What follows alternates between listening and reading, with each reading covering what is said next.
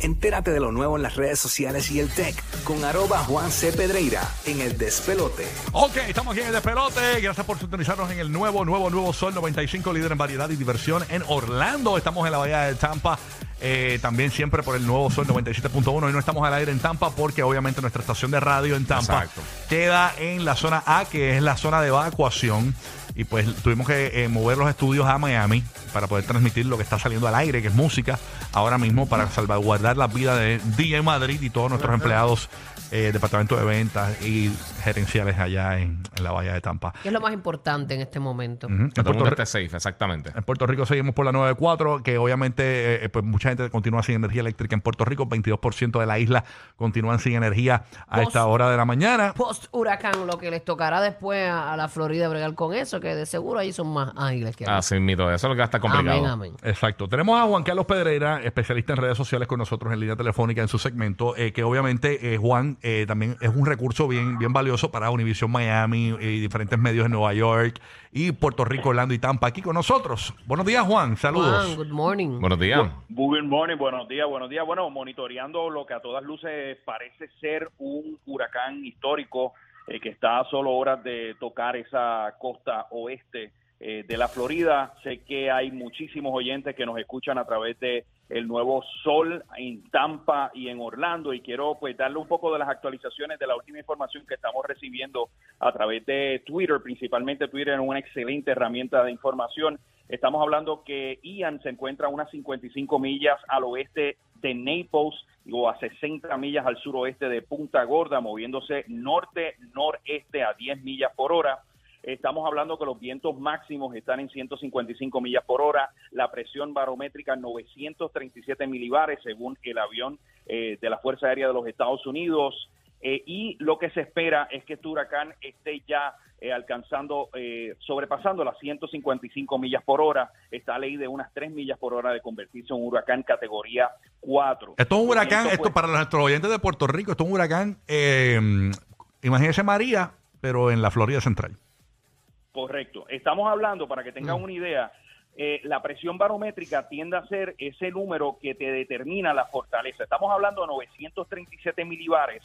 Eso básicamente eh, estaría ubicando este sistema como uno de los primeros quince más fuertes en la historia de los wow. Estados Unidos. El huracán Hugo tuvo una presión de novecientos treinta y cuatro milibares. Andrew, que está presente en la Florida en el año mil novecientos noventa y dos, con novecientos veintidós milibares. Mm. Ahora mismo, eh, son... eh, eh, eh, perdón, perdón interrumpa, lo que se está sintiendo en Orlando, para los que nos escuchan aquí en Orlando, pues básicamente eh, me envió un video por acá de huracán, eh, uno de nuestros locutores, y lo que veo es que pues, básicamente un día nublado, ¿no? Lo que estaba viendo, eh, y obviamente... Sí, pero pues, se empieza a deteriorar Se empieza así. a deteriorar sí. el tiempo. Ya, eh, ¿a qué hora más o menos, Juan, eh, tú que estás monitoreando, es que se empiezan a sentir estos vientos huracanados y se empiezan a deteriorar las condiciones del tiempo en Orlando? Bueno, según, eh, ya, ya definitivamente esas primeras bandas están, eh, según imágenes de radar, eh, están ya afectando pues gran parte de esa Florida central. Pero el impacto directo eh, que se espera que sea en algún punto... Eh, Rocky, tengo una música en el, en el background por ahí que, Disculpa, no, que no me deja escucharte. No, no sé qué pasó aquí. No, okay, sigue, seguimos en ah, lo que okay. la cambio. No, pero lo que, lo, que, lo que te comentaba es se que se espera pues que, que el impacto de este sistema esté en algún punto entre Port Charlotte y Punta Gorda mm. en la Florida. Estamos hablando que entre tres y tal vez cuatro de la tarde pudiesen estar sintiendo vientos máximos de ciento cincuenta y cinco millas por hora, ráfagas de ciento noventa millas por hora. Y la gran preocupación que hay, incluso meteorólogos que están en sus redes de, de Twitter hablando, es que la marejada ciclónica sea catastrófica. Estamos hablando que entre las zonas de Inglewood y Bonita Beach, incluyendo el Charlotte Harbor, se pudiesen estar eh, registrando oleajes de entre doce a dieciséis pies. Y muchas de estas zonas, eh, pues eh, con esta cantidad de, de agua, pues prácticamente quedarían bajo agua. Eh, la preocupación, sé que hay muchas personas preocupadas con lo que son los vientos huracanados. El sistema pues tiene un, un radio de cuarenta millas de vientos de huracán, lo que potencialmente pone a la zona de Tampa y la Bahía eh, con esos vientos huracanados. En el caso de Orlando y la zona de Kissimmee, lo que se está hablando es que pudiesen estar sintiéndose ráfagas huracanadas, pero vientos ya de tormenta tropical más adentrada eh, en la noche.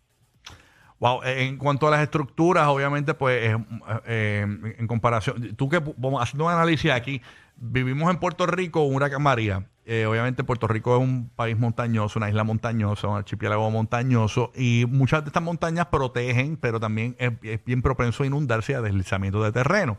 En el caso de la Florida, pues no hay montañas, entonces las estructuras sabemos que pues, pues no son de cemento. Este, muchas de ellas. Sí, los materiales no son tan sólidos. Y este huracán eh, es algo histórico. Este, había escuchado algo de que de hace ciento un años no pasaba un huracán de este tipo de a, a, así en esta área, en esta o zona. O sea, que la gente que vivía ahí no, nunca habían vivido algo así. Exacto. No, no habían, no habían registrado algo así. Eh, y, y obviamente, pues, está en el recuerdo de en los que son residentes en el sur de la Florida todo este asunto del huracán Andrew. Pero algo que me llama mucho la atención y principalmente a los que nos escuchan en Orlando.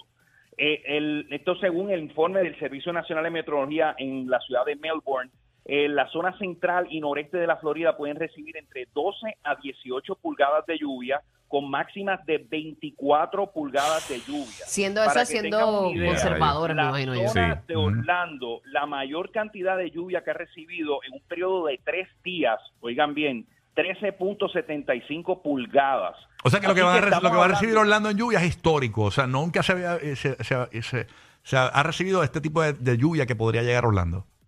Correcto, correcto. A nivel de cantidad de lluvia, acumulaciones, y también existe ya, hay una vigilancia de tornados para gran parte de la Florida hasta las cinco de la tarde, seguramente lo extienda. No, y es un peligro. Es uno de los males eh, eh, también que tiene eso allá. Es un peligro uh-huh. también caminar en esta agua cuando se inunda, sí. porque obviamente se desbordan los lagos y ahí están los cocodrilos. Los cocodrilos, y sí, es mano, bien complicado. Eso yo ¿no? estaba pensando. Bien complicado. No, y como y, son y pantanos. Oye, acá en Puerto Rico ya, yo creo que ya tenemos un doctorado en, en estos sistemas tropicales. Muchas personas eh, pues no han vivido una experiencia como, como esto, lo que, lo que implica pues eh, situaciones de inundaciones, eh, averías eléctricas. Para que tengan una idea, a nivel de lo que es la plataforma de power outage punto u s, estamos hablando que la Florida en estos momentos está reportando casi cien mil abonados sin servicio eléctrico, mm. principalmente en lo que es la zona del condado de Collier, en el suroeste de la Florida. Y estos números pues ciertamente van a continuar aumentando.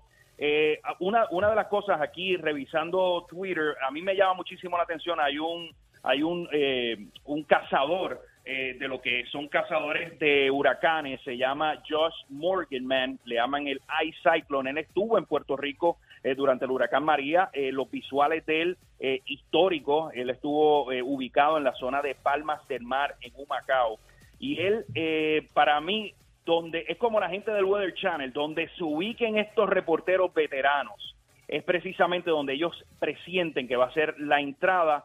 Y la zona cero a toda a esta hora, al parecer, va a ser la zona de Punta Gorda en la Florida, en la wow. parte sur de, de Sarasota.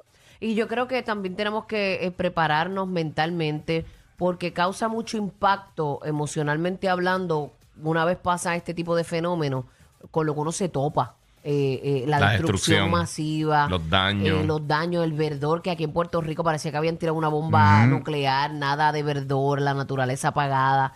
Y esas cosas eh, chocan mucho a uno. He recibido varios mensajes de boricuas que, como bien saben, muchos tuvieron que buscar un porvenir eh, yéndose de aquí después de sí. María, uh-huh. que se acaban de dar cuenta que, como muchos de nosotros los puertorriqueños, tienen este trauma eh, post-María. Sí. Y ahora es que ellos lo están sintiendo cuando ven ese animal que va para allá. Era así. Oh. Yo fui, yo fui el año después de Katrina. Uh-huh. Yo estuve en, en New Orleans. Ajá. Y se veía bien deprimente el área, ¿verdad? Tú veías todos los daños. Un año después. Juan, ¿a ti qué te gusta bregar con estas estadísticas? Eh, tú, no, obviamente, esto es algo Nobel, ¿no? Lo que vamos a vivir eh, con este huracán en la Florida Central. Eh, gente retornando a sus países de procedencia. Eh, hablo de argentinos, hablo de puertorriqueños, que, que tú entiendas que van a tener que regresar a sus países porque quizás hasta lo pierdan todo. ¿Tú crees que esto aumente eh, eh, esta gente retornando a sus países? Bueno, eh, si, si nos dejamos llevar por lo que ocurrió en Estados Unidos con el huracán Katrina. Katrina, no tengo el dato a la mano, pero Katrina provocó que gente de New Orleans terminaran en Texas, uh-huh. eh, se trataran de mover. Una de las ventajas en los Estados Unidos es que pues uno puede moverse de estado a estado y básicamente uh-huh. pues, pues pues salir de esto. En el caso de Puerto Rico eh, fueron números enormes de puertorriqueños que, que emigraron por un tiempo. Eh, yo creo que, que las experiencias que se han vivido en, en huracanes recientes, en emergencias recientes en los Estados Unidos, me, me llevo yo la impresión de que están más preparados eh, lo que es FEMA y estas agencias. Pero como menciona eh, como menciona Burbu, o sea, eh, por más fuerte emocionalmente que uno sea, yo te doy mi ejemplo, o sea, nada más este asunto del huracán eh, Fiona acá en Puerto Rico durante los pasados días drena uno mentalmente. Sí. Uno pues no, no tiene la mente en el sitio, uno pues intenta trabajar pero está pensando porque uno pues está en esa en esa misión de, de tratar de, de mantener todo a flote.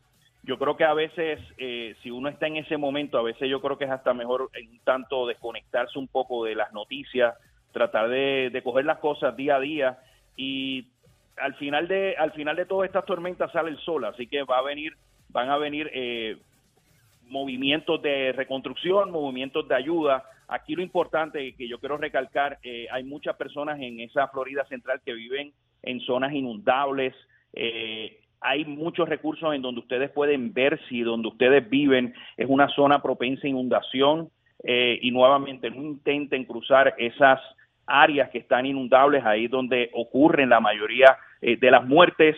Yo creo que hoy es un buen día para también hacer esos preparativos en caso de que esa, esos condados eh, tengan algún tipo de aviso de tornado, sepan a dónde refugiarse, encontrar esa parte segura dentro de sus hogares y estar eh, pues pendiente a toda esta situación. Estos no son momentos para salir a averiguar, como decimos acá en Puerto Rico, a novelerear, a darse la vuelta. Esto es un huracán bien destructivo, un huracán categoría cuatro, casi categoría cinco, y posiblemente sea un huracán comparable con Katrina, sino más fuerte que Katrina a nivel de intensidad de los vientos. Bueno, Juan, te agradecemos. Busquen a Juan para más actualizaciones. Juan C. Pedreira en todas tus redes sociales, ¿no? Es así, eh, estamos en todas las redes sociales. Hablamos de tecnología, pero en estos momentos es importante pues hacer ese esa pausa en tema de tecnología y hablar de toda esta información eh, que está ocurriendo.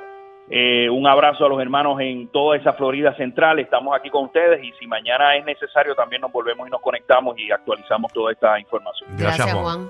En tres minutos veinticuatro segundos tenemos más boletos para Raúl Alejandro, Amway Center Orlando. Primera llamada va a ganar, así que pendiente para que ganes y te decimos el teléfono en breve. Carol G y Maldi. Estaba loca por probarte.